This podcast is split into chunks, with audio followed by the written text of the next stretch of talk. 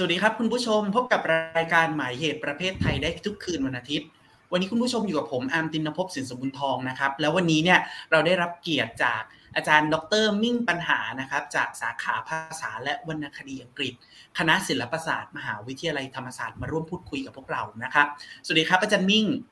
สวัสดีค่ะสวัสดีค่ะยินดีที่ได้มาพบคุณผู้ชมอีกครั้งหนึ่งนะคะวันนี้นะครับเรื่องที่อยากจะชวนอาจารย์มิ่งมาพูดคุยเนี่ยเกิดจากโปรดิวเซอร์แล้วก็ตัวตัวอามเองเนี่ยได้ไปเห็นโพสต์หนึ่งของอาจารย์ที่โพสต์เกี่ยวกับเอ่อเข้าใจว่าตอนที่เห็นเนี่ยมันไปตรงกับละครที่เรากำลังอินกำลังแบบดูจบหมาดๆใหม่ๆก็คือละครเรื่องลายกินนารีก็เพิ่งมาจะมามาทราบจากโพสต์นั้นของอาจารย์นะครับว่ามันจริงๆแล้วมันมีนิยายด้วยเนาะมันมีวรรณกรรมด้วยเนาะก่อนที่จะมาทำเป็นละครก็เลยอยากจะชวนคุยกันเกี่ยวกับเอ่อวรรณกรรมหรือละครเรื่องนี้กันนะครับเรื่องลายกินนารีเนี่ยว่าในฐานะนักวรรณกรรมเนี่ยจะมองมันยังไงจะทำความเข้าใจปรากฏการณ์ต่างๆที่เกี่ยวข้องกับกับเรื่องนี้ยังไงนะครับอืมคือคือมันมันน่าสนใจคือเรื่องของเรื่องคือเอ่ออาจารย์อาร์มหรือว่าหลายๆท่านเนาะอาจจะได้ดูละครนะคะแต่ว่าดิฉันเนี่ยดิฉันเอ่อขี้เกียจดูนะดิฉันก็ไม่มีเวลามานั่งดูเยอะๆดิฉันก็เลยหยิบนิยายไปซื้อนิยายมาอ่านนะคะก็เลยเกิดแล้วก็เกิดความสนใจประเด็นหลายๆอย่างในนิยายเล่มนั้นอ่านจนจบแล้วก็นิยายเอ่อลายกินนารีของพงศกรเนี่ยนะคะจริงๆแล้วเขาทำเป็นเซตเลยนะเขาทำเป็นเซตเอ่อสามสามสามเล่มอ่ะมีลายกินนารีมีลายเหมราชแล้วก็มีลายราชสีห์มั้งนะคะถ้าเกิดผิดถูกยังไงดิฉันขออภัยแต่ว่าเป็นแนวเป็นแนวประมาณว่าเป็นตัวละครหญิงนะเป็นตัวนำสืบสวนในคดีฆาตกรรมที่มีความเกี่ยวข้องกับผ้าที่มีลายทั้งสามลายนี่แหละแล้วก็ลายกินนารีก็ก็เป็นก็เป็นเซตหนึ่งในในสามในสามเล่มนั้นนะคะก็เลยหยิบหยิบมาอ่านแล้วก็พบว่าเออมีประเด็นน่าสนใจเนาะมันมันกลับไปที่สมัยพระนารายณ์เนาะซึ่งทุกคนก็อาจจะคุ้นคุ้นเคยกัน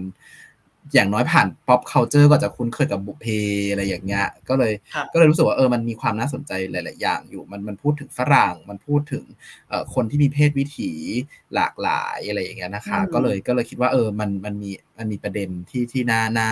น่าพูดคุยกันค่ะครับทีนี้พอมันเป็นเอ่อคือคือเนื้อเรื่องเนี่ยมันอยู่ในช่วงของสมัยพระนารายณ์เนาะมันก็มีความหลากหลายทางวัฒนธรรมระหว่างฝรั่งระหว่างคนสยามอะไรเงี้ย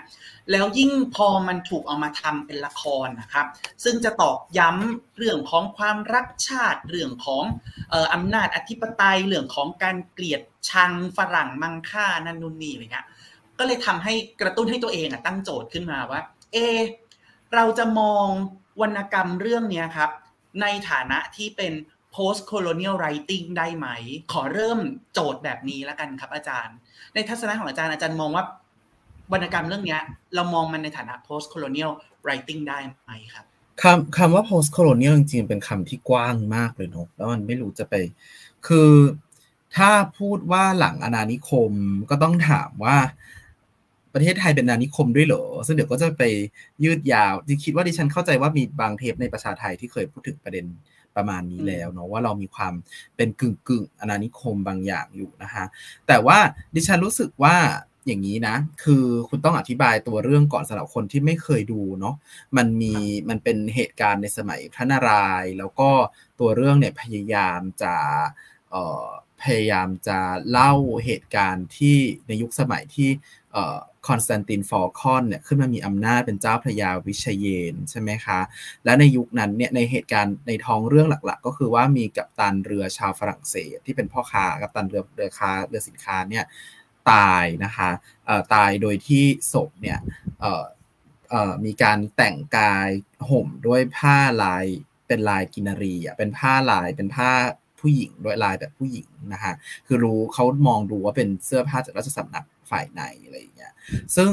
ซึ่งเอ่อ ก็นั่นคือเป็นจุดเริ่มต้นที่มันทำให้เกิดการสืบสวนสอบสวนมันทำให้เกิดตัวเรื่องก็สร้างบรรยากาศความกลัวอิทธิพลอำนาจของคนต่างชาติโดยเฉพาะฝรั่งเศสนะฮะแล้วก็มันก็สืบสวนสอบสวนกันไปเรื่อยๆแหละนางเอกก็เป็นหมอนะฮะนางเอกเป็นหมอชื่อหมอพุทธศรและพระเอกก็คือเป็นตำรวจนะฮะก็เป็นตำรวจในสมัยอยุธยานะเป็นเป็นเป็นเจ้ากรมตำรวจอะไรแบบนั้นทีนี้ความน่าสนใจของเรื่องนี้มันก็เลยอยู่ตรงที่ว่า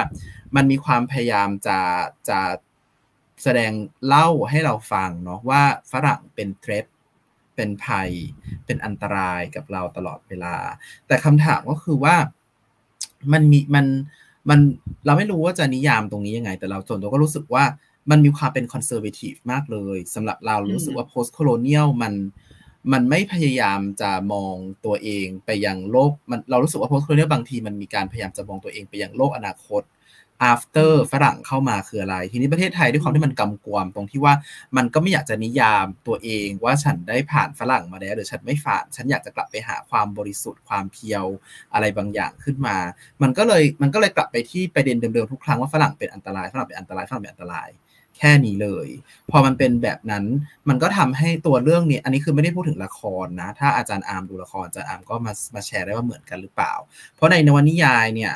มันมันมีตัวละครฝรั่งเศสจริงก็คือมีเอ่อกัปตันกัปตันชองแล้วก็มีกัปตันโปซึ่งจริงๆเป็นลูกครึ่งฝรั่งเศสอังกฤษนะฮะตามในนิยายเนาะแล้วก็มีตัวละครมีมีตัวละครMercier Cobertที่เป็นคล้ายๆเลขาของออกพระศักดิ์สงครามซึ่งเป็นซึ่งเป็นขุนนางฝรั่งเศสอีกคนนึงที่ไม่ใช่ฟอลคอนซึ่งฟอลคอนก็ไม่ใช่ฝรั่งเศสนะคุณผู้ชมนะฟอลคอนเป็นกรีกนะฮะเอ่อที่ที่ทำงานอยู่ราชสำนักมีสามตัวเนี้ยหลักๆนะคะแล้วแล้วก็มีมีพระที่เป็นฝรั่งเศสที่ดูแลรักษาโรคอะไรก็ว่าไปอะไรเงี้ยทีเนี้ยเอ่อตัวละครเหล่านี้นะคะมันมันน่าสนใจตรงที่ว่าทั้งเรื่องเนี่ยมันพูดถึงฟอลคอนด้วยในนิยายนะแต่มันไม่ได้พูดโดยการทำให้เขาเป็นตัวละครมันไปคอยมันมีเสียงภาคเสียงหนึ่งที่คอยภาคอยู่ตลอดเวลาว่าฟอลคอนอันตรายมากตอนนี้ฟอลคอนจะทำนั่นฟอลคอนจะทำนี่อะไรอย่างเงี้ยเหมือนกับไซโคให้ให้คนอ่ะคนดูละคร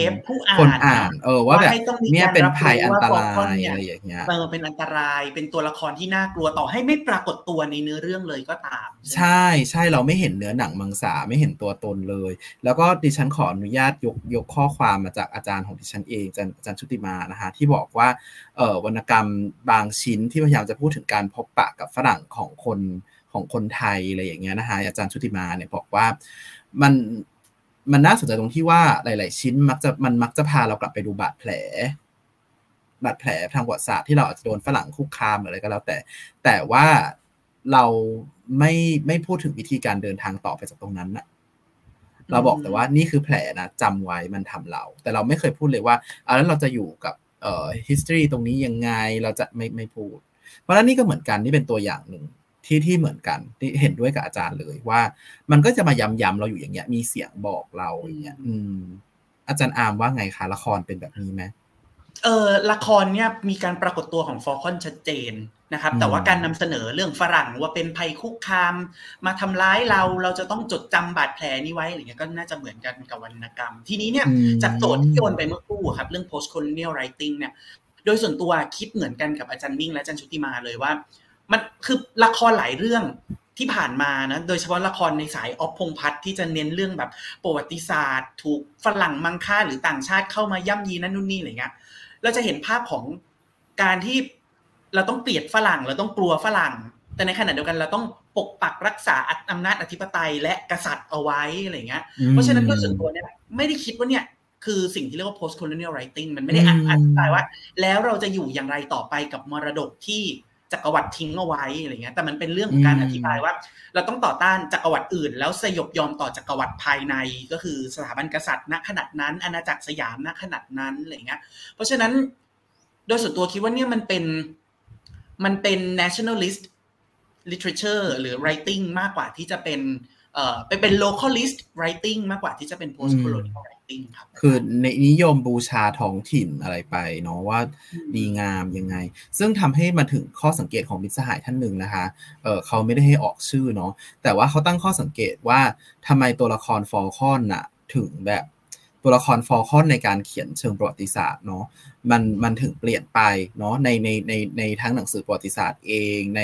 เรื่องเล่าแบบนวนิยายอิงประวัติศาสตร์มันถึงเปลี่ยนไปเพราะว่าเคยคุยกับจันอาร์มเมื่อเมื่อนานมาแล้วเนาะตอนที่เราเมากันเรื่องนี้เนาะจะเราก็เราก็ได้ข้อสังเกตว่าตอนสมัยเราเรียนหนังสือประวัติศาสตร์ไทยอ่ะหนังสือเขาชมฟอลคอนนะว่าทำให้เราได้เปิดประเทศเจอกับฝรั่งฝรั่งอะไรอย่างเงี้ยมันเกิดอะไรขึ้นก็ไม่รู้ที่ที่ฝรั่งที่ที่นักเขียนในยุคหลังๆไปมองว่าฟอลคอนเอ่อกล่อมเกลาคนอื่นให้เป็น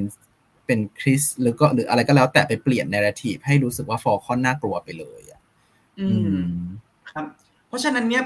เราเราพูดอย่างนี้ได้ไหมว่าไม่ว่าจะเป็นบุพเพสันนิวาสที่เราชมกันมาหลายรอบซ้ำๆซากๆเนี่ยมาจนถึงลายกินรีเนี่ยการปรากฏตัวของฟอลคอนเนี่ยมันถูกเอามาใช้เพื่อตอกย้ำว่าฝรั่งคืออันตรายฝรั่งคือ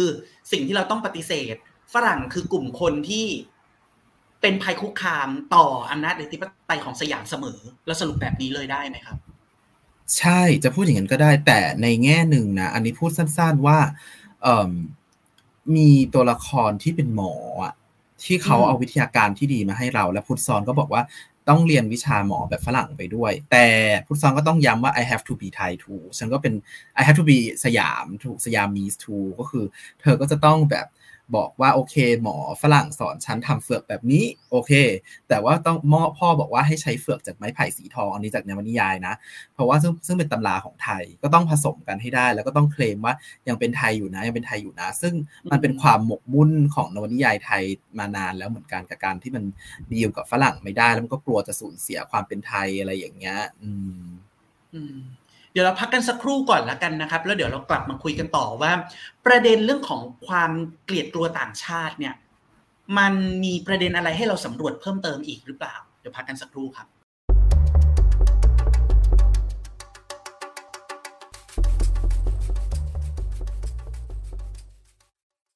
คุณผู้ชมยังอยู่กับผมอาร์มตินภพและอาจารย์มิ่งนะครับเรากำลังคุยกันเรื่องวรรณกรรมและละครเรื่องลายกินรีนะครับเมื่อครู่เนี่ยก่อนจะจบเบรกไปนะอาจารย์มิ่งได้กล่าวถึงหมอพุทธซ้อนซึ่งเป็นตัวละครสำคัญเลยเนาะเป็นนางเอกอะนะครับเป็นตัวเดินเรื่องเลยล่ะนะครับของวรรณกรรมหรือว่าละครเรื่องนี้นะครับทีนี้ไหนๆก็พูดถึงหมอพุทธซ้อนแล้วสอบถามอาจารย์มิ่งมีฉากไหนไหมที่ตัวละครหมอพุทธซ้อนมันสะท้อนให้เห็นถึงสิ่งที่เรียกว่าค่านิยมแบบซีโนโฟเบียแบบผิดฝาผิดตัวในละครเรื่องเนี้ยในในวรรณกรรมเรื่องเนี้ย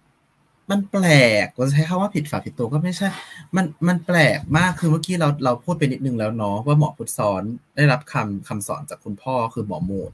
ว่าโอเคอยู่อยู่ต้องเรียนสิ่งที่เป็นแพทย์ตะวันตกเนาะเพื่อจะมาสอดคล้องกับแพทย์ตะวันออกแล้วก็ผสมกันเพื่อจะแบบนั่นแหละตะวันตกก็มีดีอยู่บ้างรับสิ่งดีๆของเขามาแล้วคนที่เขาดีกับเราก็มีใช่ปะ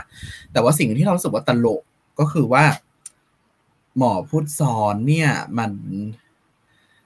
มันชื่นชมฝรั่งอยู่บางคนนะก็คือ Mercier Cobert คือเหมือนกับว่าตัวเรื่องเนี่ยนะฮะเราคิดว่าละครก็คงเหมือนกันคงจะให้เราลุ้นน่ะลุ้นประมาณว่าเอ่อระหว่าง Mercier Cobert กับพี่พี่ขุนอินทรภักดีนะนะพี่ณเดชน์นะนะเอ่อคนไหนอ่ะเขาจะเป็นคู่กับพุทธสอนใช่ไหม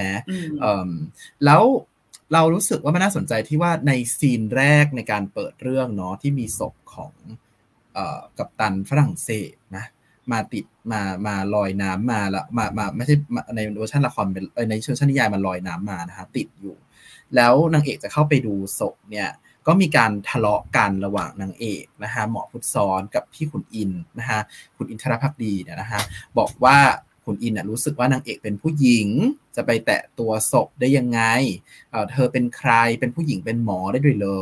หรืออะไรก็ว่ากันไปแล้วก็ไม่เข้าใจแล้วแล้วในเรื่องในนิยายจะพูดด้วยซ้ำว่าบางทีขุนอินก็จะรู้สึกว่าผู้หญิงเป็นได้แค่เมียกับแม่เท่านั้นแหละจะมาแบบเป็นหมอเป็นเหมอจะมาชันสูตรอะไรได้ยังไงในขณะที่เมอร์เซียร์โฮเบร์เนี่ยเขาก็จะเป็นคนที่ยินดีให้พุทธซ้อนเนี่ยนะฮะจัดการกับศพเลยเพื่อจะชันสูตรเพราะว่าเขาเป็นคนของฝรั่งเศสใช่ไหมเขาก็ต้องการคนมาตรวจสอบจริงๆจังๆว่ากัปตันเรือที่เป็นคนฝรั่งเศสเนี่ยเป็นอะไรตายนะฮะแล้วพอพุทธซ้อนได้โอกาสที่เพราะว่าเพราะว่าเมอร์เซียร์โคแบร์เลือกพุทธซ้อนให้ไปชันสูตรศพใช่ไหมยายพุทธซ้อนก็รู้สึกดีใจมากๆที่ แต่พุทธซ้อนรู้สึกดีใจมากๆที่แบบอุ้ยแบบเนี่ยดูดูสิแบบทำไมฝรั่งคนนี้เขาให้เกียรติเราจังเขาไม่เห็นว่าเราเป็นแค่เมียกับแม่อะไรอย่างเงี้ยนะซึ่งไม่รู้ในนิยายเป็นแบบเอ้ยในละครแบบนี้ไหมคะเป็นแบบนี้เลยครับพยายามจะขายว่าMercier Cobertเนี่ยมีวิสัยทัศน์สนับสนุนผู้หญิงและ gender equality มากกว่าขุนอินเออซึ่งเรารู้สึกว่ามันตลกอ่ะเพราะว่านี่คือศตวรรษที่สิบเจ็ดเนาะแล้วก็ในในแง่หนึ่งเอ่อปัญหาที่เราพบก็คือเรารู้สึกว่าคือนักวิทยาประวัติศาสตร์อิงประวัติศาสตร์ของไทยหลายเล่มอ่ะเขามันเหมือนมี tradition มีขนบอะไรบางอย่างที่ต้องเขียนกันมาก็คือว่าต้องเขียนให้เหมือนจริงที่สุดแล้วมันไม่ใช่ปัญหามันไม่ได้เป็นขนบที่นับถือกันแค่ในหมู่นักเขียนนะมันจะมีนักนักฉันอยากใช้คำว่านักประวัติศาสตร์อยากใช้คำว่าผู้นิยมศึกษาประวัติศาสตร์รวมๆแล้วกันทั้งนักประวัติศาสตร์จริงๆทั้งคนที่เป็นแบบชอบประวัติศาสตร์อะไรเงี้ยทั้งอาจารย์ประวัติศาสตร์อะไรก็ตามนักประวัติศาสตร์หลายคนที่จะชอบมานั่งจับผิดว่าละครอิงประวัติศาสตร์มันเหมือนจริงหรือเปล่านะซึ่งสำหรับดิฉันดิฉันก็เลยมันก็เลยทำให้เกิดการเขียนประวัติศาสตร์ที่มันแข็งทื่อคือทุกๆคนก็เขียนเหมือนเหมือนเหมือนกันแล้วก็แล้วก็ประเด็นที่สองก็คือมันไม่มีการไปสำรวจประวัติศาสตร์เชิงความคิดอ่ะซึ่งทำไมดิฉันถึงพูดเรื่องนี้เพราะว่าดิฉันรู้สึกว่าการที่มองผู้หญิงเป็นเมียกับแม่มันเป็นไอเดียที่สุดแสนจะเป็นสมัยใหม่มากๆสมัยใหม่ของฝรั่งด้วยนะแต่ศตวรรษที่สิบเก้าอาจจะอาจจะอาจจะเริ่มในศตวรรษที่สิบเจ็ดนะฮะสิบเจ็ด สิบแปดก็จริงแล้วมันมาแข่งขันมากๆในศตวรรษที่สิบเก้าแต่กลายเป็นว่านี่เป็นไอเดียที่ขุนอิน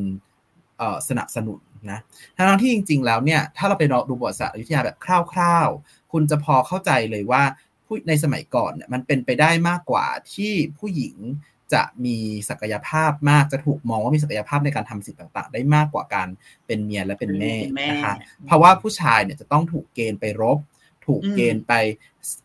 เข้าเดือนออกเดือนน่ะคือถูกเกณฑ์ไปสร้างกำแพงนู่นนี่สร้างวัดสร้างอะไรอย่างเงี้ยมันมันเป็นมันจะไม่ทำมันทำให้ผู้หญิงเนี่ยต้องอยู่ที่บ้านคนเดียวแล้วพอเขาอยู่ที่บ้านคนเดียวเขาก็ต้องทำทุกอย่างคือมันไม่ใช่แค่ทำทุกอย่างคือหมายความว่าทำกับข้าวเลี้ยงลูกอย่างเดียวแต่ต้องขายของถ้าเก็บของป่าก็ต้องเก็บของป่าเองคือทุกอย่างที่มันที่มันไม่ได้มีการแยกขาดชายหญิงบทบาทเมียอะไรขนาดนั้นน่ะในขณะที่เมอร์เซียร์โคแบร์ที่นางเอกเนี่ยเขาแบบว่าศรัทธานับถือมากอะไรอย่างเงี้ยนะชื่นชมเนี่ยเมอร์เซียร์โคแบร์ในยุคศตวรรษที่สิบเจ็ดเนี่ยซึ่งกรณีของฝรั่งเศสอย่างเงี้ยนะมันก็มีการล่าแม่มดนะฮะซึ่งแม่มดคืออะไรแม่มดก็คือผู้หญิงเป็นไปได้ว่าแม่มดเนี่ยคือผู้หญิงที่หนึ่งนับถือศาสนาอื่นที่ไม่ใช่ศาสนาคริสต์นะฮะสองคือมีความพยายามที่จะเอ่อความพยายามที่จะจัดการผู้หญิงที่เอ่อสามารถทำมาหากินได้ในระบบเศรษฐกิจที่ที่ทางทุนนิยมเนี่ยนะเขาอาจจะจับปลาได้เขาอาจจะเอ่อต้มเหล้าต้มอะไรอย่างเงี้ยได้นะแบบเนี้ยนี่คือการสาเหตุหนึ่งของการล่าแม่มดคือการพยายามจะควบคุมผู้หญิงประเด็นคือ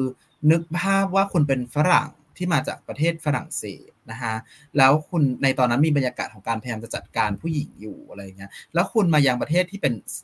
ดินแดนที่เป็นดินแดนตะวันออกแล้วคุณ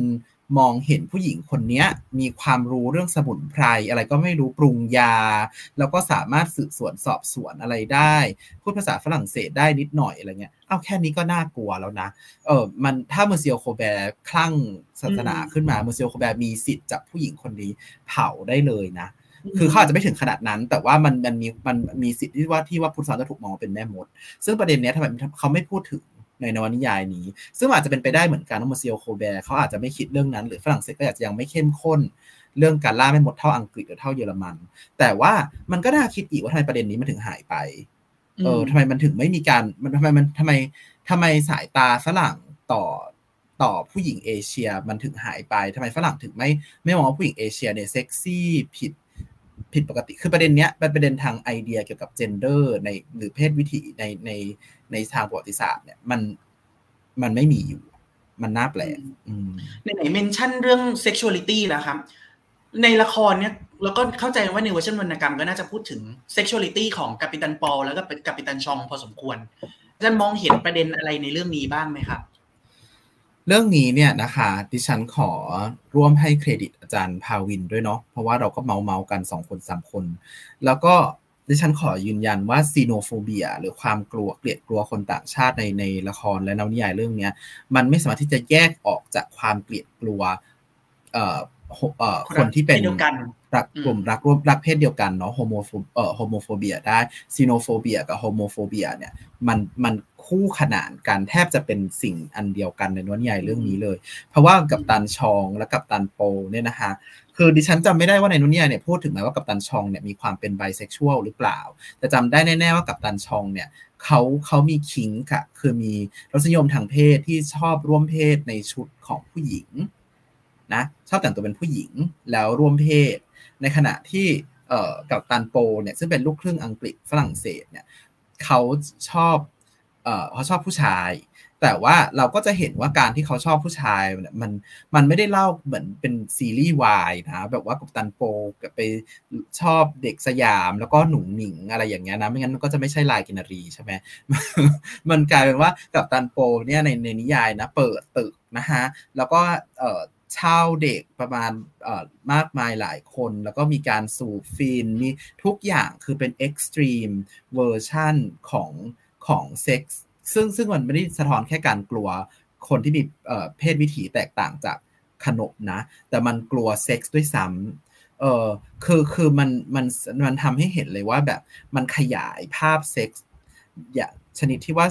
เอ่อ extreme อ่ะสุดโต่งมากๆนะจะต้องมีการใช้สารเสพติดนะจะต้องมีคนที่ร่วมรักกันมากกว่าหนึ่งคนอะไรอย่างเงี้ยซึ่งซึ่งถามว่าสิ่งเหล่านี้ผิดไหมมันก็ไม่ผิดแต่ถามว่าถ้าอย่างนั้นทำไมต้องใช้ภาพเหล่านี้แล้วภาพเหล่านี้มันถูกนำเสนอยังไงในนิยายเนาะมันเอ่อซีนที่เขาต้องไปต้องไปเจอกับกัปตันโปเนี่ยMercier Cobertเนี่ยเป็นคนไปพบแล้วMercier Cobertเนี่ยเขาแสดงความขยะแขยงตลอดเวลานะคือเขาต้องเขามาคุยเพราะเขาต้องการจะรู้ความจริงเรื่องการสั่งผ้านี่แหละว่าผ้าลากินารีเนี่ยมันมาจากใครใครเป็นคนซื้อใครเป็นคนเอามาอะไรอย่างเงี้ยใช่ไหมแล้วเขาก็ต้องมาเจอกับกัปตันโปที่กำลังแบบกอดกายอยู่กับผู้ชายมากมายหลายคนเนี่ยนะแล้วเขาก็จะมีความกัปตันโปก็จะมีความเอ่อเชื้อเชิญอะไรอย่างเงี้ยแบบว่าก็มาสนุกกันสักหน่อยสินู่นนี่อะไรอย่างเงี้ยแล้วเราจะเห็นตลอดเวลาเห็นความรู้สึกขยะแขยงอ่ะของของกัปตันของMercier Cobertที่บอกว่าไม่อยากอยู่ที่นี่นะไม่อยากจะต้องมาเอ่อข้องแวะกับคนพวกนี้อะไรอย่างเงี้ยอืมซึ่งซึ่งสุดท้ายแล้วมันก็ไปผูกโยงกับฝรั่งอ่ะคือตลกดีที่ว่าพอซีนแรกมีศพขึ้นมาปั๊บในนิยายนะก็มีคนก็คือศพแน่นอนศพก็คือแต่เป็นผู้หญิงอ่ะนะฮะมันมีมันมีเป็นชุดผู้ชายแต่ว่ามีพันผ้าลายกินรีอยู่แล้วมันก็มีเอ่อคนไทยที่มุงอยู่ในในนิยายเนี่ยพูดขึ้นมาว่าลักกะเพศคือแบบทำไมทำไมต้องเป็นคนไทยที่พลอยเอาแล้วทำไมต้องโยนให้ความเป็นเอ่อมีเพศเพศวิถีที่มันแตกต่างจากจากขนบขนบชายหญิงเนี่ยซึ่งจริงๆมันน่าจะมาเข้มข้นในในในยุคหลังอยุธยาด้วยซ้ำเนี่ยนะฮะโดนโยนออกไปนะฮะโยนออกไปให้ให้ฝรั่งเป็นให้คนชาติอื่นเป็นนะฮะเอ่อแล้วก็แน่นอนอย่างที่บอกไปฝรั่งก็บ่อนทำลายชาติด้วยคือก็วนกลับมาที่เดิมนะฮะอืมเพราะฉะนั้นเราจะสรุปแบบนี้กันได้ไหมครับอาจารย์ว่าสุดท้ายแล้วหัวใจหัวใจหลักๆเลยที่เราค้นพบกันเกี่ยวกับวรรณกรรมเรื่องนี้ก็คือนอกจากเราจะต้องต่อต้านเอ่อภัยร้ายจากต่างชาติที่เรียกว่าการล่าอาณานิคมแล้วเนี่ยเรายังจะต้องต่อต้านมันที่มันนำพาสิ่งแปลกปลอมจากภายนอกที่เรียกว่าเพศวิถีอันหลากหลายหรือความรักกับเพศอะไรที่ว่าเนี่ยไปด้วยกันพร้อมกันใช่ใช่คือมันตลกมากเลยอ่ะคือมันเหมือนกับว่าไม่มีคนไทยที่ไม่มีคนไทยที่มีมีในนิยายนะไม่มีคนไทยที่มีเพศวิถีแบบอื่นเลย